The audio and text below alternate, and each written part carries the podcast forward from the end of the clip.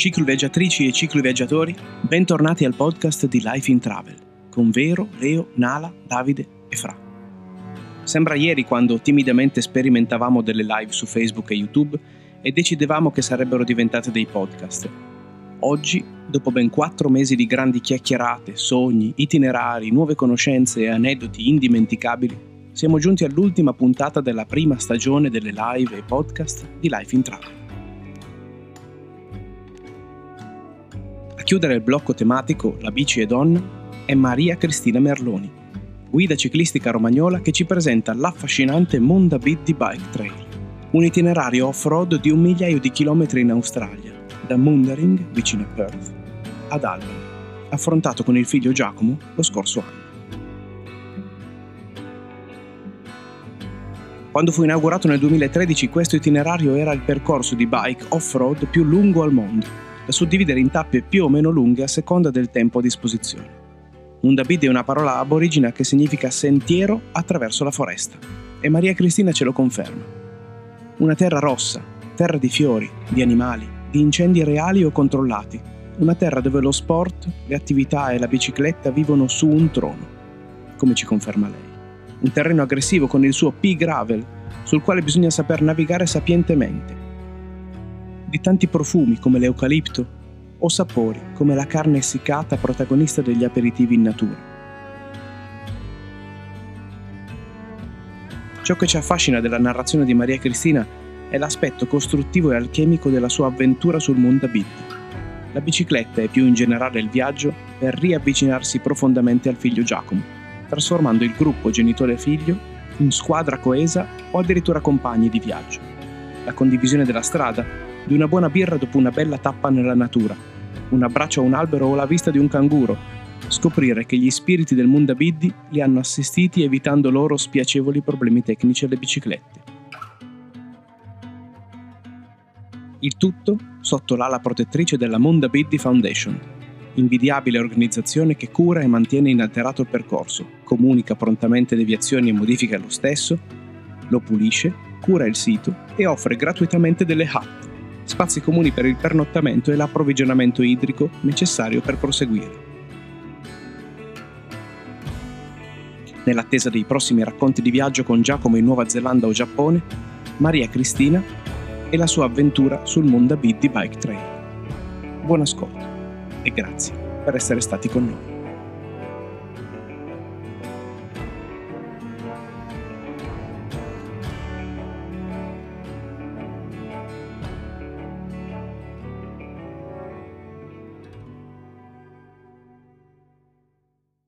Buonasera ragazzi! Ciao a tutti! Eh, bentornati alla, all'ennesima puntata di queste dirette di lifeintravel.it. Eh, salutiamo sia chi ci sta seguendo dal canale YouTube che dalla pagina Facebook di eh, Life in Travel. Vi ricordiamo di iscrivervi al canale e alla pagina Facebook, di eh, commentare qui sotto durante questa diretta perché eh, noi cercheremo di selezionare le domande che faremo al nostro ospite che a breve vi presenteremo, selezionare le domande più interessanti per proporle alla nostra ospite. Eccolo qua, c'è anche Francesco, c'è anche Veronica nelle retrovie. Io sono entrato in scena per chiedere scusa se ci saranno errori nella regia, perché ci siamo io e Veronica in regia. È un disastro oggi perché noi che facciamo la diretta, io e Davide, siamo abituati a stare nelle retrovie Vero e Francesca abbiamo scombussolato tutti i piani e quindi Vero e Francesca sono in regia e, e, quindi perdonateci se ci saranno delle, delle, delle, imperfe- delle defiance, delle imperfezioni. Allora, vi ricordo anche che questa diretta poi sarà ehm, pubblicata anche come sotto forma di podcast che voi potete ascoltare sulle varie piattaforme. Eh, principalmente su Spotify, ma le trovate, trovate tutti i link eh, nel sito, quindi andatevi a vedere anche tutte le puntate precedenti, è un sacco di tempo che stiamo eh, tenendo duro e facendo queste, mh, mm, queste dirette alla domenica, eh, questa tra il resto sarà l'ultima diretta dedicata al mese di luglio alla bici e donna, questo era il tema di questo mese e sarà anche l'ultima diretta prima della pausa estiva di agosto. Niente, andiamo e partiamo a presentare l'ospite di questa sera eh, con noi oggi una cicloviaggiatrice eh, romagnola, stavo dicendo Emiliana e, e, avrei fatto un grande errore, eh, una cicloviaggiatrice romagnola eh, da Cervia, eccola qua, Maria Cristina Merloni, ciao! Ciao, ciao a tutti, ciao, ciao bentrovati, saluti dalla Romagna. e saluti dal lago di Geo.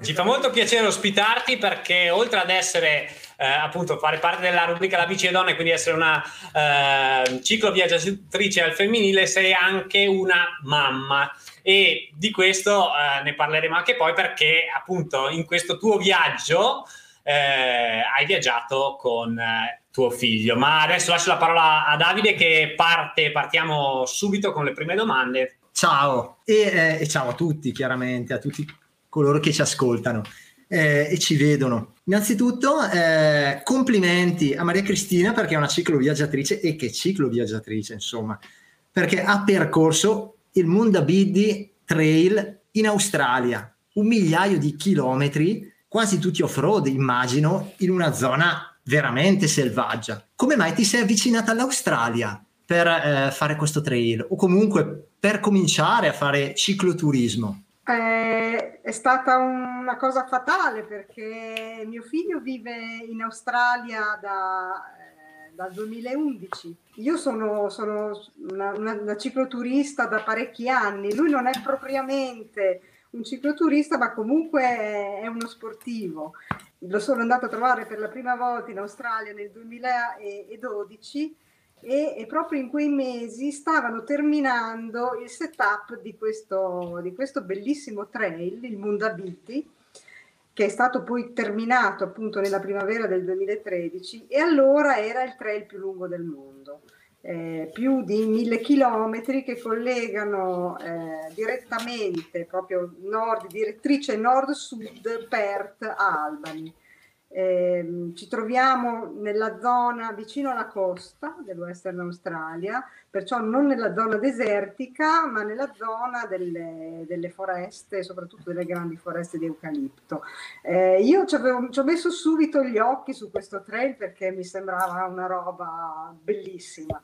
E poi in realtà siamo riusciti a realizzare il nostro progetto solo, solo molti anni dopo perché ognuno ha la sua vita, i suoi impegni, insomma non siamo riusciti a sincronizzarci bene. E invece nel novembre 2019, novembre scorso, appunto, eh, dopo qualche mese di preparazione e eh, di studio, perché io comunque ho, ho preparato molte cose da casa, appunto nel novembre abbiamo, l'abbiamo realizzato. Ascolta Maria Cristina, questo, come hai già anticipato tu prima, tra il resto, eh, questa, questo viaggio è stato un viaggio in famiglia, cioè un viaggio con tuo figlio, è stato il primo viaggio e se sì, come è andata la convivenza con tuo figlio? Beh, è stato, è stato, bellissimo. Io non viaggiavo più con mio figlio da quando lui era ragazzo, diciamo quindicenne, sedicenne.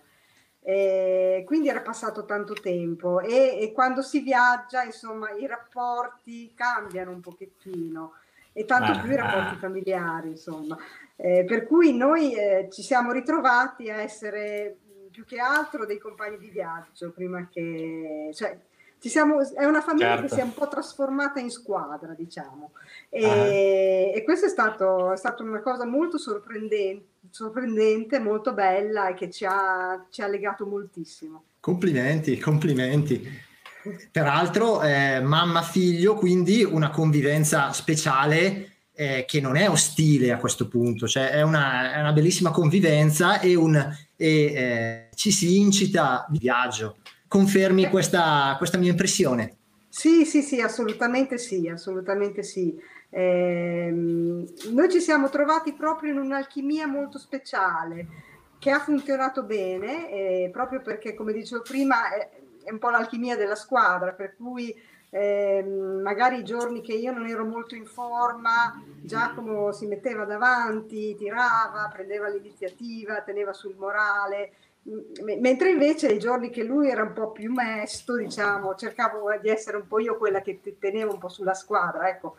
Queste sono cose che nelle dinamiche di famiglia insomma non sono proprio così evidenti, per cui per noi è stata una cosa eh, veramente nuova e sorprendente, anzi abbiamo scoperto di avere eh, del, delle virtù, eh, delle altre virtù rispetto a quelle che, che già immaginavamo a livello familiare. Per cui è, stato, è stata un'esperienza veramente molto bella. Io mh, non pensavo, non pensavo che fosse una cosa così potente e eh, mi sento proprio di dirlo, cioè viaggiate con i vostri figli da adulti in questo tipo di viaggi dove si è esposti, tra virgolette, quindi si è eh, così anche un po' assediati dagli imprevisti, magari da qualche sconforto, però sono delle palestre di vita veramente incredibili.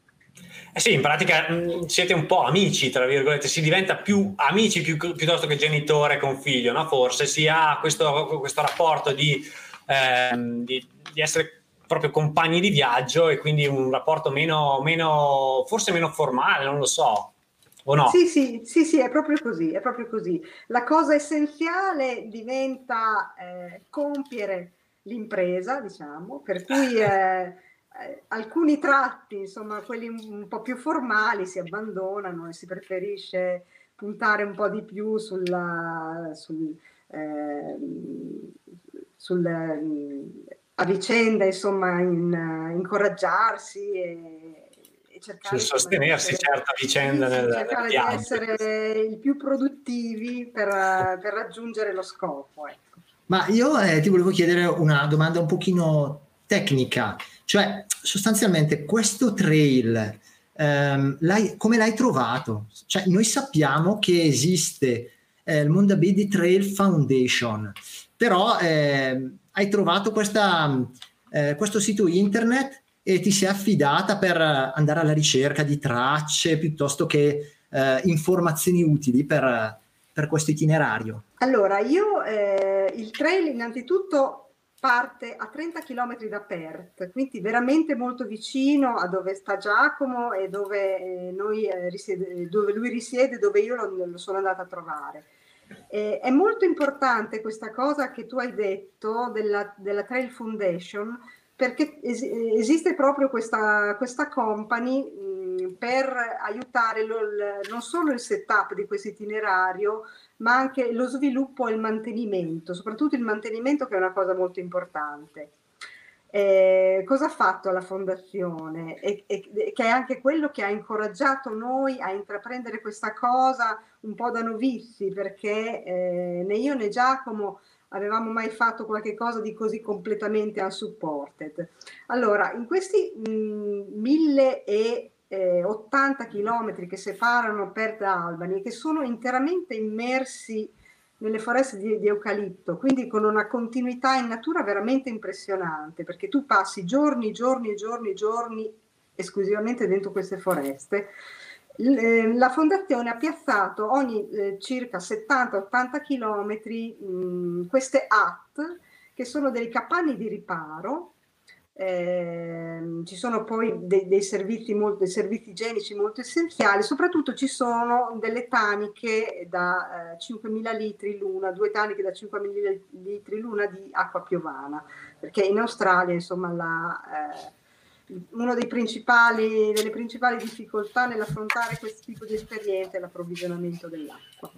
Eh, avere questo tipo di, di, servizio rende molto più facile insomma, l'approccio a, a, questo, eh, a, questo, trail che altrimenti sarebbe veramente molto molto insidioso e lo rende anche molto programmabile e eh, scorporabile insomma, rispetto alle, alle proprie, alle proprie potenzialità, nel senso che noi abbiamo incontrato un altro po' di, di gente su questo trail, eh, alcuni ci hanno messo anche un mese a farlo, ecco, noi ci abbiamo messo due settimane, che è un po' la, ehm, diciamo il timing, il timing medio, eh, però ci sono persone appunto che utilizzando questa, questa specie di modularità no, di, eh, sì, sì. di, servizio, di servizi, eh, lo può fare con più comodità, con più agio in più giorni. se la prendono con comodo, insomma. Esatto, no? esatto.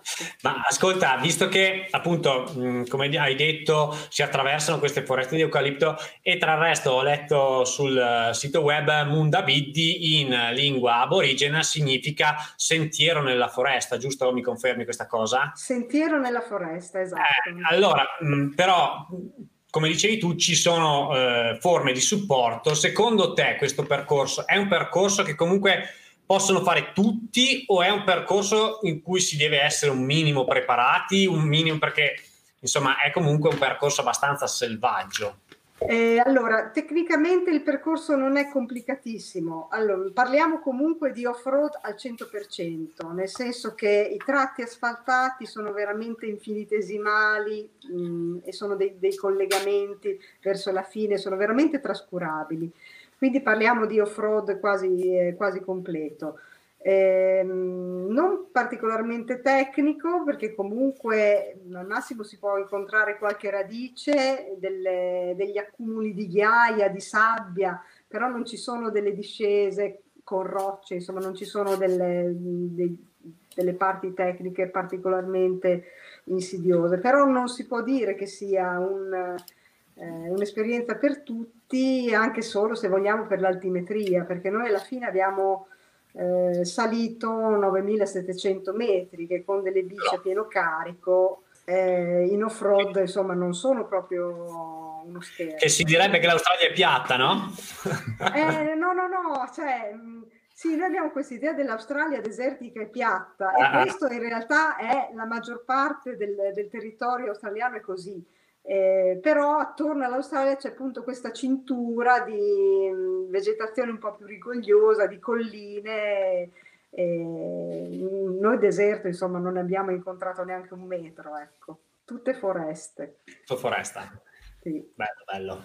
Ma eh, intanto stanno scorrendo alcune immagini che rappresentano il vostro viaggio e, e notiamo le biciclette molto cariche che immagino saranno sui 30-40 kg, bici più borse, ma eravate sì. completamente, cioè completamente, oltre agli hat di cui hai descritto poco fa, eh, eravate anche in autosufficienza, nel senso che avevate la tenda, avevate la moca da caffè, no intanto sto scherzando, ma avevate tutto l'occorrente per fare campeggio libero? E se sì, è possibile fare campeggio libero ovunque si voglia lungo il percorso oppure ci sono delle aree attrezzate? Sono tutti parchi, questi che il, il trail attraversa, sono tutti parchi della, della, comunità australiana, quindi sono soggetti a delle normative abbastanza stringenti. Si può campeggiare in alcune aree, eh, sicuramente tutte quelle brandizzate, diciamo Mondabiddi, e altre. E noi abbiamo comunque viaggiato con, per essere proprio in autonomia, abbiamo comunque viaggiato con la tenda e abbiamo viaggiato anche con un'autosufficienza alimentare di 3-4 giorni.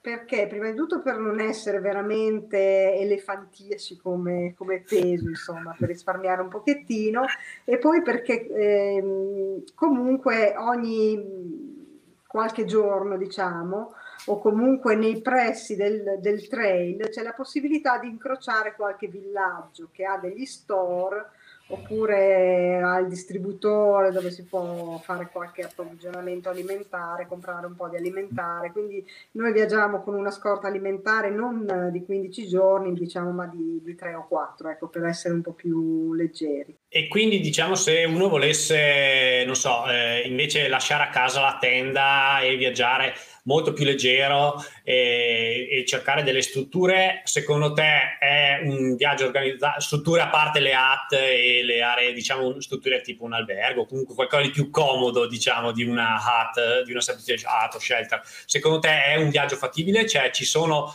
sufficienti punti di, di, di, di appoggio lungo il tracciato? Eh, sì, direi di sì, ci sono anche dei, eh, vicino al trail ci sono anche dei campeggi molto belli.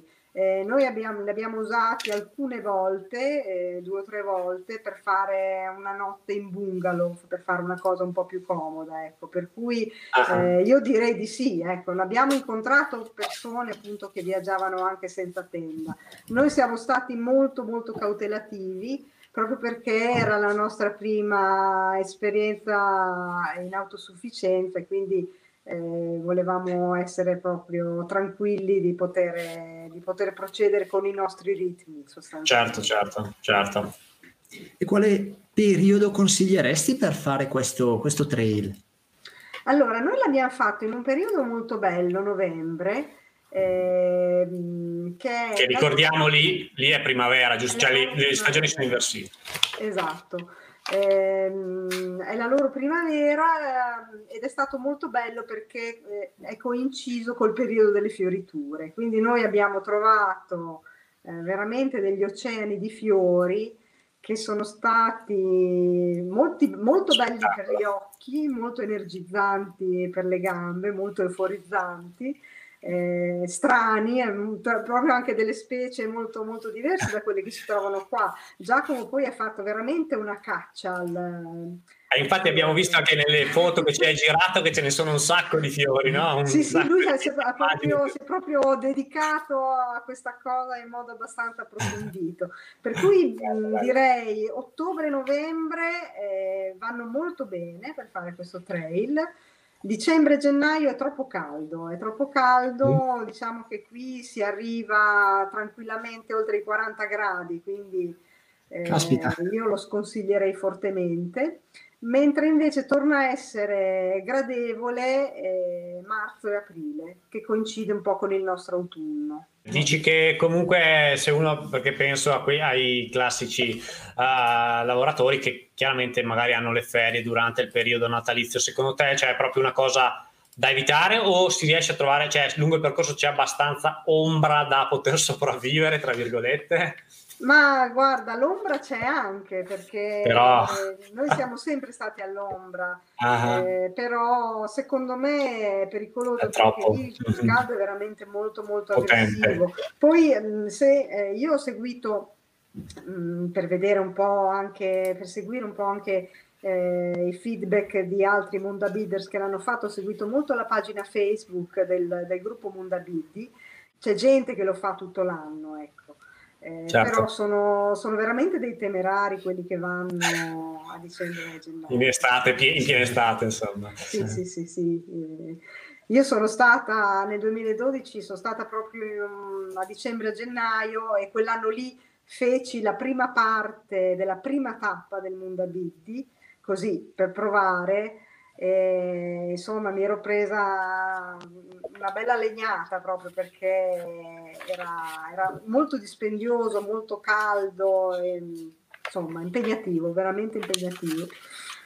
E per quanto riguarda il caldo, non possiamo non citare purtroppo eh, diverse calamità che possono essere naturali o artificiali che si verificano bene o male quasi tutti gli anni in Australia, ovvero gli incendi. Il percorso è sempre agibile oppure eh, viene chiuso o bisogna effettuare delle, delle, varianti che vengono proposte dalla foundation o direttamente dalle amministrazioni locali? Ecco, qui rientra ancora eh, in gioco la fondazione, la foundation, eh, perché eh, loro mh, mm, si occupano proprio di, di queste mh, mm, varianti che chiamano le diversion. Anche storicamente l'Western Australia non è così soggetto agli incendi come il sud dell'Australia, come è successo purtroppo anche recentemente. Ce ne sono meno nel Western Australia, però ci sono delle pratiche eh, che si chiamano bushfire, che sono gli incendi programmati, che loro usano per controllare di più gli incendi, cioè praticamente fanno in certe aree che poi gestiscono la macchia di leopardo, fanno degli incendi a bassa intensità che servono a eh, impoverire il sottobosco in modo che se scoppia l'incendio grosso poi lui non abbia modo di propagarsi.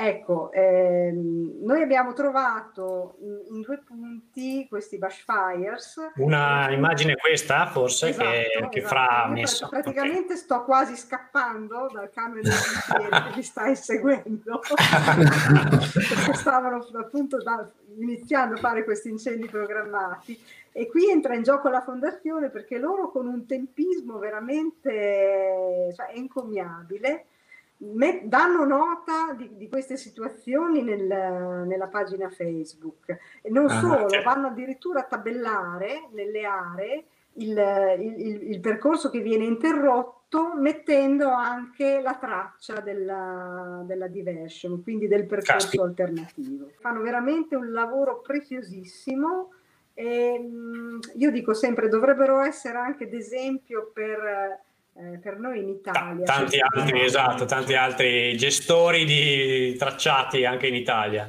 Esatto, questo è un modo veramente di far funzionare bene un prodotto turistico, come in realtà è questo. Certo. Mm, ma loro fanno tantissime altre cose, ad esempio, prima avete visto Giacomo che abbracciava un, un enorme carri, che sono questi, questi eucalipti giganteschi. Capita a volte che questi alberi cadano e, eh, proprio in mezzo al tracciato e ostacolino completamente, no? Solo che sono Certo. talmente enormi che non sarebbero, cioè non sarebbe possibile superarli. Allora la fondazione cosa fa? Mandano mh, degli addetti a tagliare una fetta praticamente, Ma tagliano dai. una fetta dell'albero in corrispondenza del sentiero in modo che tu un po' di sguincio eh, riesca a passare passare. insomma, perché altrimenti sarebbe veramente, veramente Ma- un problema. Ma eh, scusa, allora una curiosità sorge spontanea, ma questa fondazione si auto eh, alimenta economicamente, ha delle, de- qualcosa che vende? Come funziona? Se, tu se lo sai chiaramente. Come, È come l'ente, è l'ente dei parchi, è l'ente Ah, dei ok. parchi australiano che la finanzia e poi hanno dei, eh, dei sostenitori nei territori. Ad esempio, per fare questi lavori sul tracciato, queste delle diversion, oppure non è che fanno pulizia e ti vengono a pulire le foglie, loro fanno ecco, le cose essenziali, perché comunque rimane un tracciato wild in natura e quello non, nessuno eh, lo altera, questa cosa qua. Fanno proprio le operazioni essenziali per la percorrenza e si Certo. avvalgono anche dei lavoratori socialmente utili. Quindi hanno queste squadre di, eh, di carcerati, fra- Certo. diciamo Sì, così, sì. Sì, e, sì. e loro li utilizzano appunto per fare questi, questi lavori di, Perfetto. ehm, di, di, Manutenzione del- del treno. Quindi certo. è, è una cosa molto ben congegnata che appunto dovrebbe servire d'esempio anche per noi in Italia perché tante volte qui insomma capita di vedere che si crea un percorso eh, lo si fa bello, segnalato, poi magari si lascia abbandonato a se stesso. Eh sì, sì, sì, hai ragione, hai perfettamente ragione. Esatto, quello è un modo per farlo morire, insomma, tra Mhm. virgolette, diciamo. Questo qui invece l'ho trovato un sistema molto molto interessante. Quindi sono molto attenti al territorio e vuol dire che se eh, sono molto capillari e precisi anche nelle tempistiche, vuol dire che il ciclo viaggiatore è una risorsa per loro. Uh, assolutamente, cioè in, in Australia la bicicletta è su, su un trono, cioè, cioè lo sport in generale, perché mh, tu alla mattina nei parchi vedi gente che corre, eh, oppure al mare c'è gente che nuota continuamente, cioè sono tutti in, in sport, bene o male, c'è una, una cultura molto profonda dello sport, eh, sì. anziani, giovani, bambini, ehm, lo fanno proprio come lifestyle quotidiano, direi. La bicicletta è, mm, oltre che un attrezzo sportivo, è anche il principale mezzo per, per muoversi nelle città. Mi raccontava Giacomo una cosa molto simpatica, che durante il lockdown avevano stabilito a Perth che le macchine potevano girare con una sola persona a bordo. Quindi si è creata questa nuova forma di socialità di persone che si trovavano in bicicletta per chiacchierare. Quindi ehm, imboccavano le ciclabili in piccoli gruppetti e così eh, la, la socialità si è mantenuta viva ed è potuta proseguire. Ho trovato una cosa così bella che insomma Bello, bello, infatti.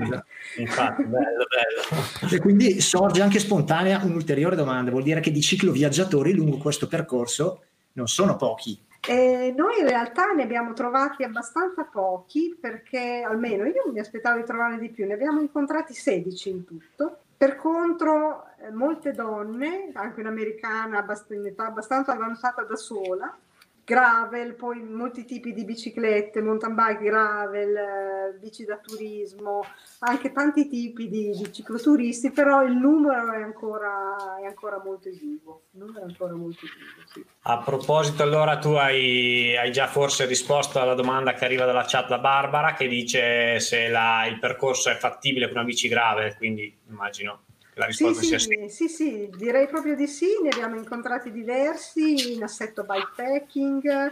Eh, è chiaro che bisogna avere delle buone doti di guida perché certo. soprattutto ci sono questi, questi tratti eh, di ghiaia grossa che si chiama P-Gravel eh, dove è veramente molto insidioso con la ruota sottile, eh, cioè fa anche imprecare un po', dire il vero. Eh, però ecco, i gravellisti si divertono sicuramente. Ma eh, avevo proprio letto questa cosa del P gravel sul tuo diario eh, che ho scorso mh, mm, prima di, di questa, questa, intervista, ma cosa significa P gravel? Cioè, P gravel è un gravel fino, un gravel com'è che cioè, eh, vuol dire gravel pisello, cioè ghiaia sì. pisello, perché cioè, è, abbastanza, è abbastanza grossettino. Ah, grossa, ok. Sì.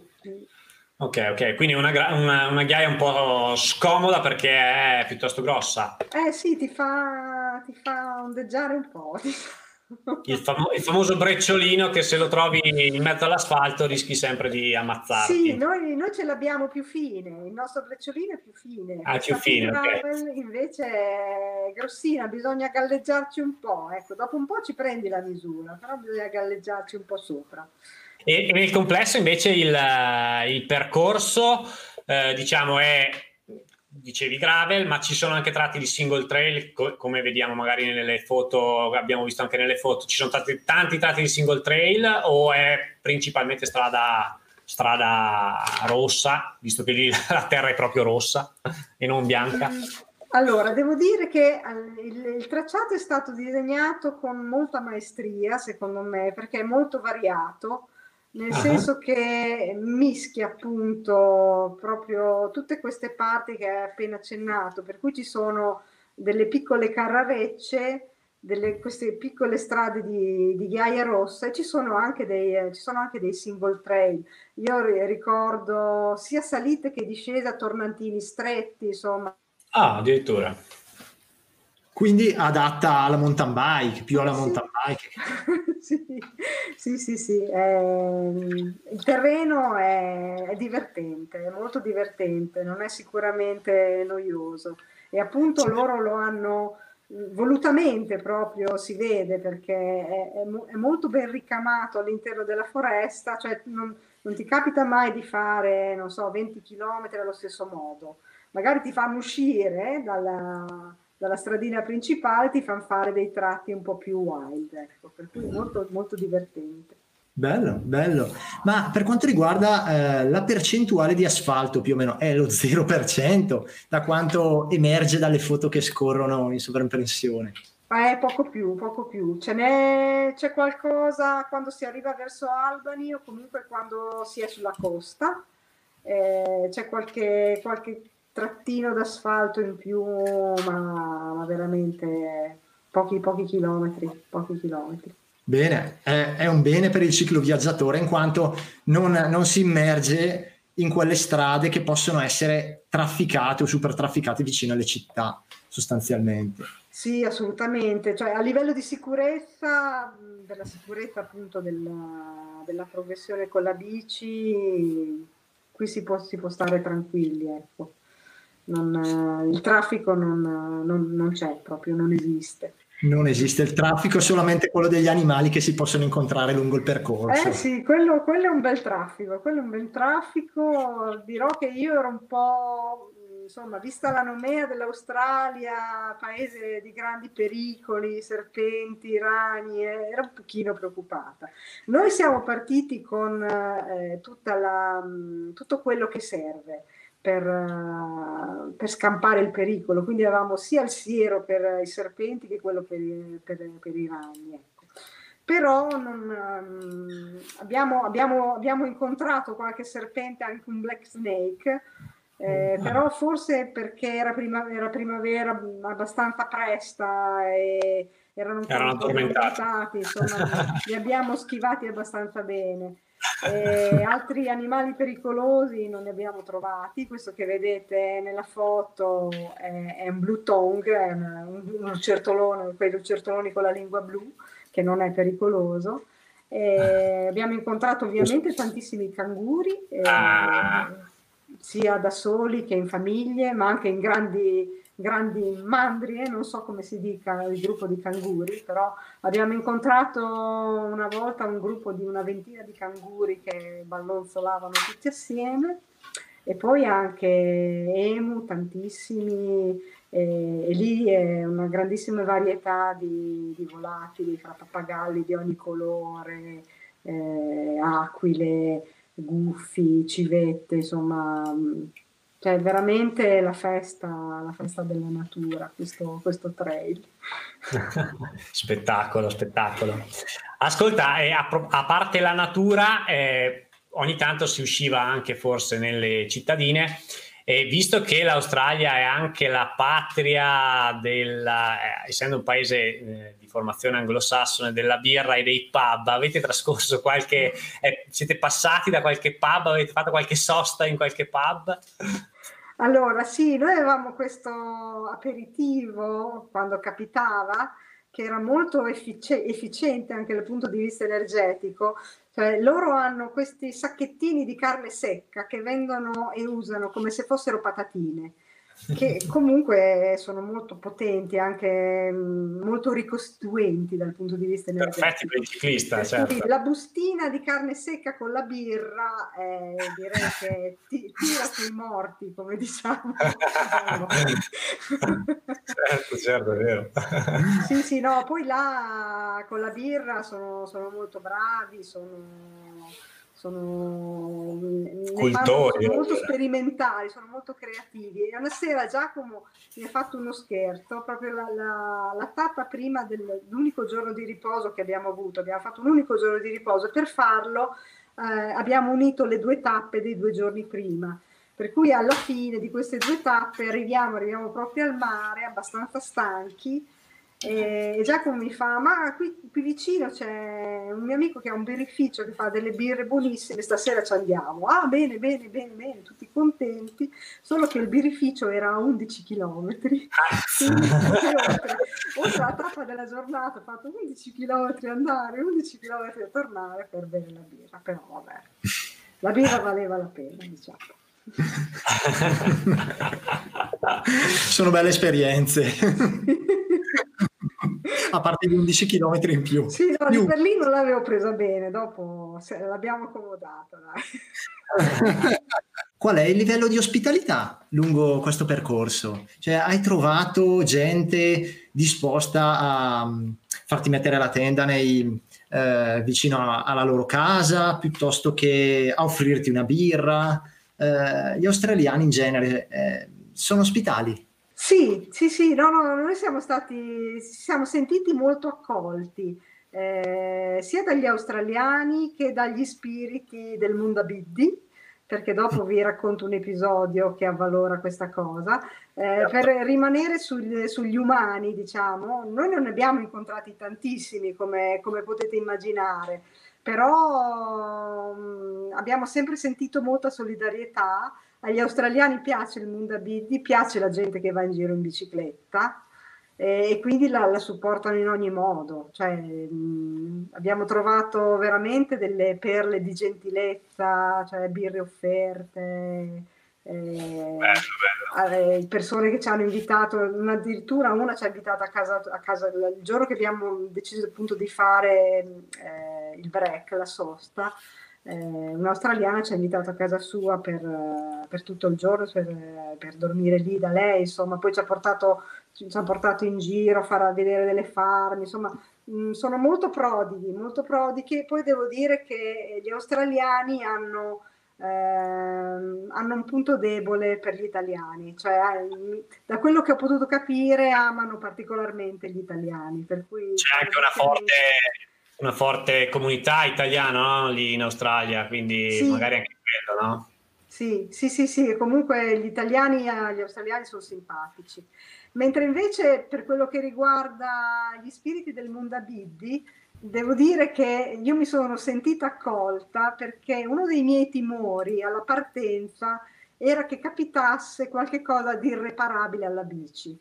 Perché insomma sappiamo che può essere che eh, in, un, in un apice di sfortuna può anche succedere l'irreparabile, tipo la rottura della ruota libera o altri disastri simili.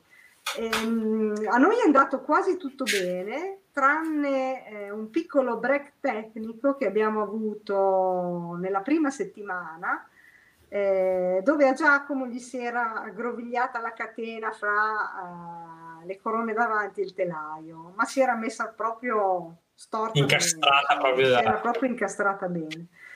E siccome a me insomma, l'anno prima in un'altra situazione non ne uscì fuori, cioè mi, mi sono dovuta far venire a prendere praticamente, a me mi è venuto un po' il sangue, il sangue freddo, no? Quando Anche perché farti venire a prendere lì era un po' complesso, esatto, esatto.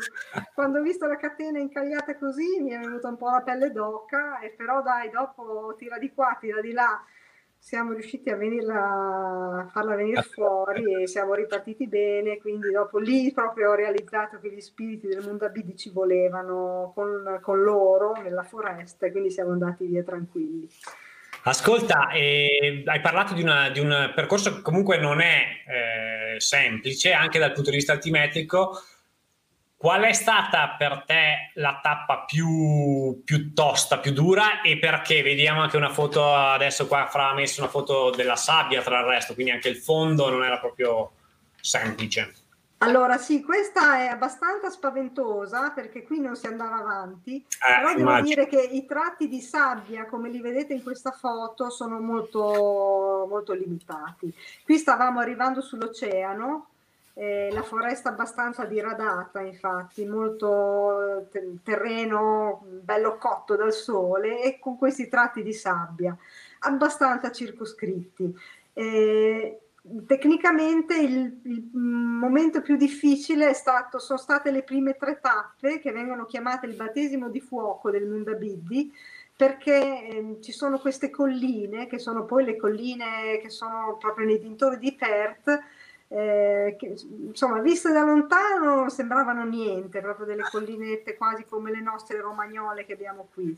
Poi quando ci siamo andati dentro invece erano piene di avvallamenti, di, di salite ripide, molte volte siamo dovuti scendere. Eh, e poi erano appunto le prime tappe per cui dovevamo prenderci anche le misure, mano, certo. gestire queste biciclette così pesanti capire come cambiare, perché poi anche il cambio dopo bisogna usarlo in un modo diverso. Mm-hmm.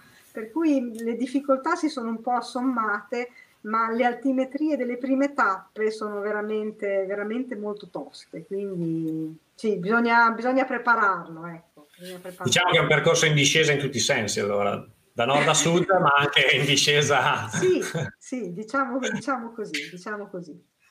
Poi peraltro tu dicevi che eh, ogni tappa più o meno a 70-80 km, almeno ci sono questi alloggi eh, sì. che si trovano bene o male a queste distanze, ma eh, sono distanze facilmente, tra virgolette, facilmente raggiungibili in giornata oppure 70 km off-road possono rappresentare una, un inghippo magari per qualche cicloturista e magari a metà strada se ci fosse la possibilità di un campeggio libero o di una struttura intermedia. Avete trovato eh, qualche soluzione alternativa?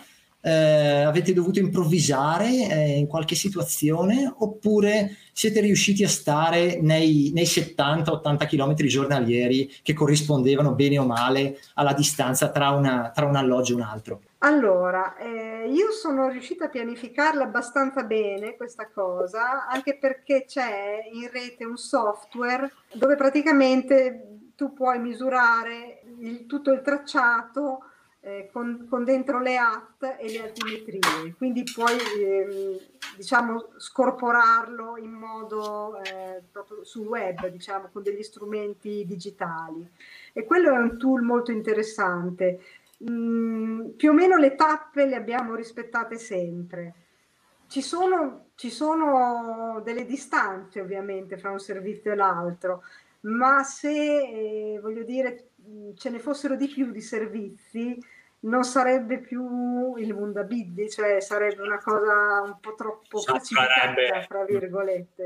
Per cui uno deve approcciare questo viaggio, questo trail eh, anche con un certo timore, ecco, perché comunque non, con una certa riverenza, perché sì, è vero, 70-80 chilometri possono essere, possono essere complicati. Bisogna dire che mh, giornalmente ecco, non abbiamo mai superato gli 700-800 metri giornalieri di altimetria. Ecco, quindi eh, avendo un giorno, mm, poi le giornate lunghe che sono là, avendo un giorno così a disposizione per fare queste distanze, diciamo che è fattibile. Ecco, si, si, può fare. Si può fare, certo. si può fare. Poi peraltro a livello di improvvisazione ci può essere il discorso incendio e quindi entrerebbe in gioco la fondazione a ehm, diciamo, deviare il tracciato e quindi si potrebbe cadere, tra virgolette, nell'inghippo di cui parlavo prima, ovvero non riuscire ad arrivare nella,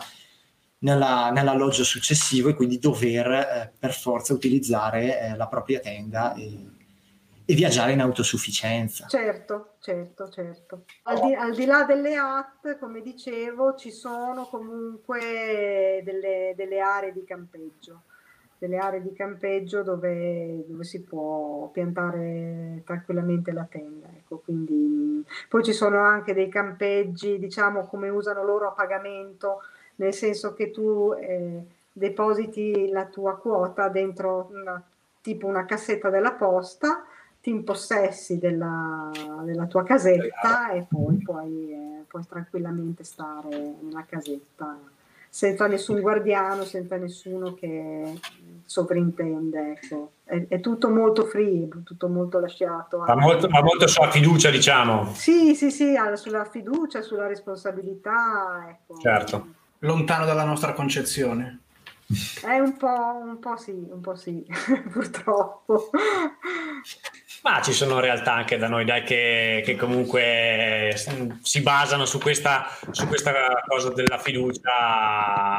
È vero, da noi ce ne sono poche, però qualcuno c'è dai, che, che inizia sì, no, a dare cultura. Dai. Certo, la coscienza ecologica cresce anche qui da noi. È chiaro che per loro, la, per gli australiani, la natura è veramente una cosa ancora ancestrale, cioè la loro grande madre hanno un, un, enorme rispetto per la natura, nonostante qualche contraddizione, perché eh, poi devono anche le, scavare le miniere per estrarre i metalli preziosi che servono alla loro economia, però ecco, in linea di massima riescono a far stare bene in piedi tutto, ecco. Mm, e comunque il, il grado di tutela degli ambienti naturali in Australia è veramente, veramente molto alto. Bene, ascolta, io ti volevo chiedere anche un'altra cosa, visto che eh, tu hai parlato di questo Mundabidi Trail e ce ne siamo eh, innamorati, nel senso che ci sono un sacco di servizi, un sacco di... Eh, sembra essere davvero un, un, bel percorso, bello selvaggio, ma allo stesso tempo mh, mm, comunque segnalato bene e, e, e mantenuto, manutentato benissimo.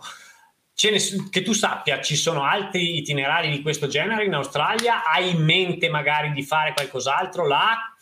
Eh, allora, c'è qualche cosa di più piccolino, eh, sempre in Western Australia, ci sono dei trail più piccolini, loro questa formula del trail eh, l'hanno adottata da molto tempo e la usano sia per i percorsi in bici che per quelli a piedi. Certo. Eh, hanno un altro trail lungo quanto il Mundabiddi che più o meno si muove nella stessa, ehm, nella stessa zona, che è fatto per appunto i trekker a piedi, che si chiama Bibul Moon. Eh, però diciamo il, il Mundabidi è il più prestigioso anche, anche perché ha avuto questa, questa fama di essere il più lungo del pianeta. Eh, per quello che riguarda il Western Australia non credo che ci siano cose simili, ecco. Dall'altra parte, zona Sydney-Melbourne, nella zona Melbourne qualche cosa c'è, altrimenti bisogna andare in Nuova Zelanda. Nuova Zelanda è un altro paradiso di trail, quindi... Certo. Quindi l'Australia o è selvaggia come l'avete vissuta voi, oppure è desertica da un'altra parte. Eh sì, sì, sì, sì, esatto, esatto, proprio così, proprio così.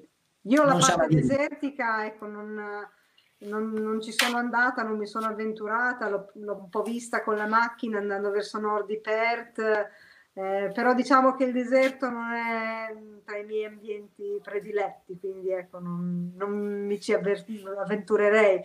A quel punto, ecco, preferirei, dovendo tornare nella- agli antipodi, invece Sicuramente in Nuova Zelanda ho visto delle bellissime foto, ci sono tantissimi trail, c'è tanta montagna, tanta natura anche lì, quindi quella è sicuramente una zona molto molto interessante. È chiaro che parliamo di terre molto lontane, però insomma se uno decide di caricare la bici in un aereo, fare 15 ore, farne 19, alla fine non è Cambia poco. la fine del mondo, dai. È vero, è vero, sono d'accordo. Ascolta, Cristina, c'è dalla regia una domanda dalla chat. Sì, appaio. Buonasera, ciao. Eh, c'è Ciro che ci chiede se si trovano dei punti acqua durante i percorsi.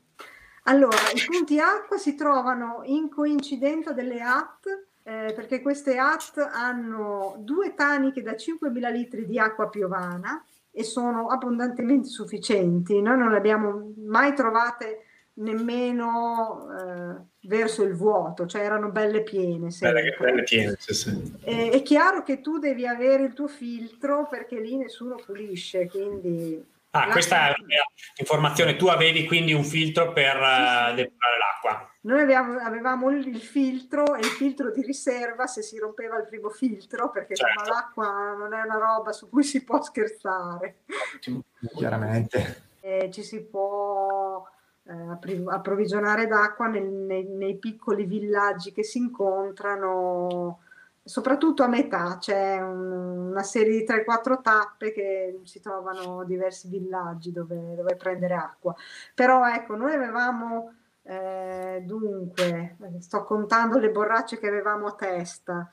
Avevamo due borracce da 700 e eh, due borracce piccole a testa e non- così facendo, ecco, non siamo mai stati in pericolo di rimanere sguarniti di acqua. Mhm.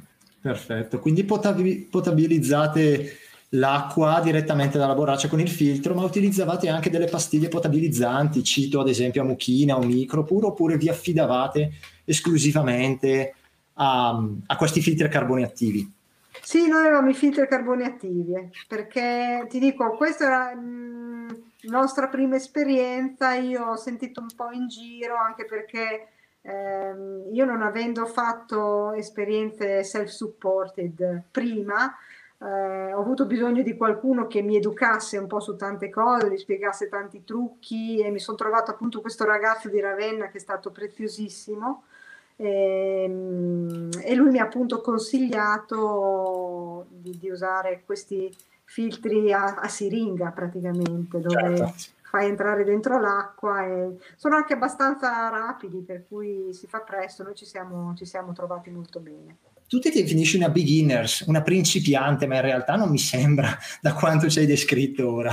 Eh, beh, io ho fatto tanti viaggi, ho fatto mm, eh, alcune gare viaggio, per esempio in Mongolia, in Mongolia Bike Challenge, ho fatto la Cape Pioneer Trek eh, in Sudafrica perché a un certo Aspetta. momento mi piaceva molto questa formula di viaggiare correndo.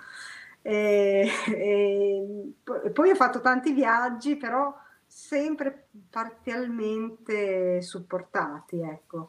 Questa è stata un po' la nostra, la nostra premiere come, come viaggio in autosufficienza.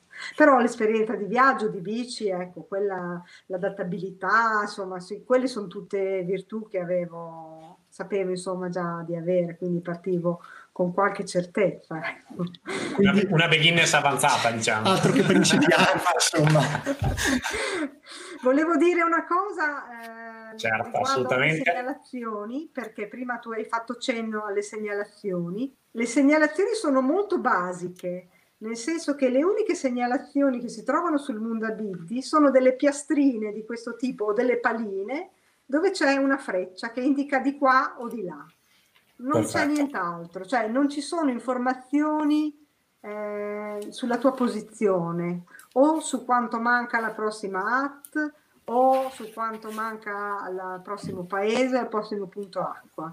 Quindi le segnalazioni sono veramente cioè sono tantissime perché ci sono più di 2500 di queste freccettine, no? Certo, che poi alla fine è quello che, tutto quello che serve, no? Per un percorso così selvaggio sarebbe forse un'invasione della esatto, natura troppo, esatto, no? Quindi, esatto. quindi, va benissimo così. Esatto, L'importante è trovare il percorso. Poi ho visto ci sono anche delle mappe, vero? Sì, sì, sì, ecco, infatti volevo qui arrivare, nel senso che noi avevamo una traccia anche GPX eh, però ci siamo molto molto è stato molto molto utile avere queste nove mappe cioè questo set di nove mappe molto ben dettagliate eh, mh, veramente molto esaustive con ogni tipo di informazione che si possono anche comprare online eh, costano un'ottantina di dollari australiani quindi circa 50 euro e quelle sono veramente indispensabili cioè mh, queste mappe le si, trovano, le si trova sul sito ufficiale della fondazione? Eh, lì ci sono sì le informazioni, però sono cose che si trovano anche come tante informazioni sul gruppo Facebook Munda Baby Bike Trail. Lì ci sono veramente, cioè per esempio ci sono i file Excel di tutti gli store aperti con tutti gli orari, eh, Caspita. Ci sono, tante informazioni utili, veramente. Bravissimo, poi bravissimo. puoi vedere, io per esempio mi sono fatta, mi sono vista tutto lo stream degli altri novembre, no? per vedere com'era vestita la gente, com'era il contorno, insomma, mi sono fatta, mi son fatta un'idea, mi ha aiutato Sei informato tantissimo, insomma. sì, quello è, una, è un consiglio di, di, darci un occhio veramente perché è molto, molto importante. Quello Tocca che... solo partire quello che mi sento di dire, che, che, un po' mi è dispiaciuto, è che noi ci abbiamo messo troppo poco, cioè dovevamo metterci di più, dovevamo starci più tempo dentro al mondo Bibbi a, a vedere. Quindi, quindi, consigli di andare più con calma, insomma? Sì, andate con calma, andate con calma perché mh, mm, è una cosa nuova. Noi eh, possiamo anche qui fare delle immersioni in natura notevoli, però facilmente dopo 4-5 ore vediamo una casa, vediamo un cane, vediamo un umano. Certo, e, certo. invece stare veramente giorni di seguito così, solo dentro gli alberi, i pappagalli, i canguri, è veramente, veramente strano. Per cui sì, se ci, se ci fossi stata qualche giorno in più, fosse andato un po' più piano, forse sarebbe stato meglio. Cioè, come, come, dicono a Itaca, che il tuo viaggio duri il più possibile. In questo caso è vero. Ascolta, c'è un'ultima domanda volante da, da Ciro dalla chat che ci chiede eh, più o meno orientativamente qual è il costo di questa esperienza. Allora, ehm, faccio un po' la lista della spesa. Io ho prenotato il volo per Perth eh, otto mesi prima e sono riuscita a tenerlo sotto i 1000 euro. Adesso ti parlo dell'anno scorso, poi ovviamente il mondo che sarà nessuno lo può sapere. Mettiamo 1000 euro per il viaggio aereo.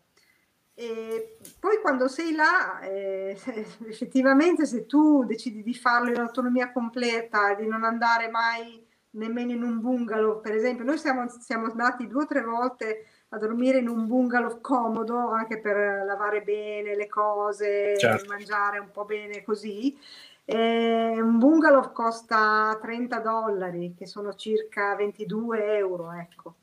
Però se uno vuole farlo proprio spartano spartano, alla fine non... Cioè, costa, cibo e basta. Costa il cibo alla fine. Devi prevedere il ritorno da Albany a Perth che avviene con eh, un autobus che non è un autobus Mundabidi, è un autobus di linea che può portare delle biciclette, che va prenotato qualche giorno prima e Perfetto. che costa una cinquantina di euro, ecco, per cui non...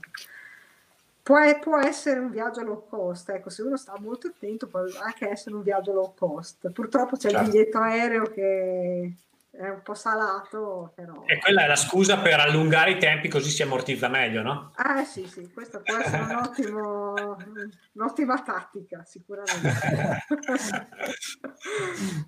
allora, io ho un'ultima domanda per chiudere e poi dopo ti lasciamo andare, sei stata gentilissima. Progetti futuri? Allora, Eh, con Giacomo, insomma, visto che la nostra esperienza di mamma e figlio in trail è stata, è stata bella, ci è piaciuta e ha funzionato, eh, ovviamente abbiamo pensato di fare degli altri tempi, degli altri secondi, terzi tempi, io spero molti, ecco.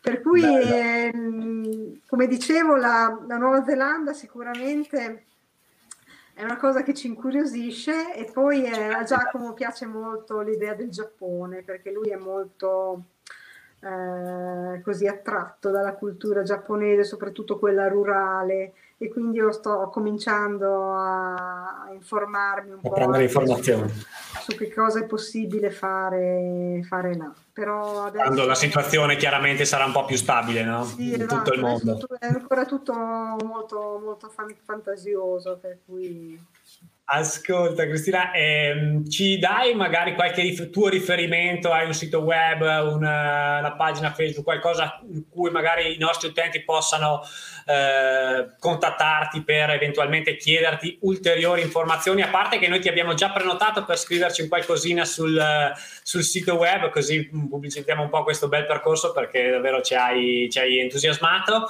e, e sono, c'è qualche, qualche contatto tuo che possiamo diffondere qua tra i nostri utenti? Certamente io sono a disposizione per chiunque voglia avere delle, delle informazioni più, più, precise, più dettagliate. Giacomo eh, dà la sua disponibilità per fare da palo aperto, da appoggio, da punto di riferimento per chi vuole andare su dall'Italia. Quindi insomma eh, io come senso di reciprocità, per, siccome ho ricevuto molto da questa esperienza e qualche cosa ridò, ho deciso che ridò in questo, in questo modo, ecco, ri, eh, aiutando le, le persone insomma, che vogliono intraprendere questo viaggio.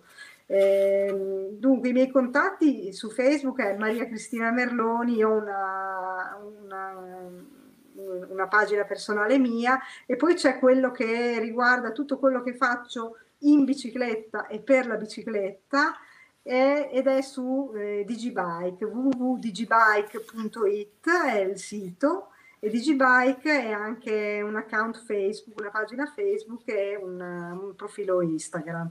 Per cui ecco, ci sono queste, queste possibilità, io risponderò molto molto volentieri. Perfetto, perfetto. Ascolta, non possiamo che ringraziarti moltissimo per questa chiacchierata e mm, consigliare a tutti quanti di andare a farsi questo Mudabi di Bike Trail. Noi ci proveremo prima o poi. E, e, niente, questa era l'ultima diretta di luglio, l'ultima diretta dedicata alla bici donna, l'ultima diretta prima della pausa estiva. Ci prendiamo una pausa, ragazzi eh, vi ringraziamo. Posso ringraziamo. ancora una cosa? Assolutamente sì, Cristina, certo, certo. Eh, non vi ho ringraziato, invece era la prima cosa che mi ero segnata di dirvi, eh, di, di, ringraziarvi di avermi ospitato nel vostro prestigioso canale, pieno di eh. argomenti interessanti e di contributi validi per chi vuole viaggiare in bici. Eh, io spero di, di, metterci il mio granellino, unicamente questo. Comunque, grazie veramente di cuore. Grazie, grazie mille a te anche per la pazienza, visto che ci avevi contattato un bel po' di tempo fa e hai avuto la pazienza di aspettare che, che riuscissimo ad incastrarti all'interno di una diretta che avesse senso nel, nel nostro palinsesto, diciamo così. E, e, niente, quindi allora alla prossima ragazzi ci eh, rivedremo chissà quando, eccoli qua gli altri due dalla regia, eh, Vero e Francesco, eh, che ce ne hanno create di tutti i colori questa sera, ce ne hanno combinate di tutti i colori, no, scherzo, scherzo. E, niente, continuate a seguirci sulla pagina Facebook e sul canale YouTube, grazie ancora a tutti e alla prossima e buoni viaggi a ciao, tutti. ciao. ciao. ciao.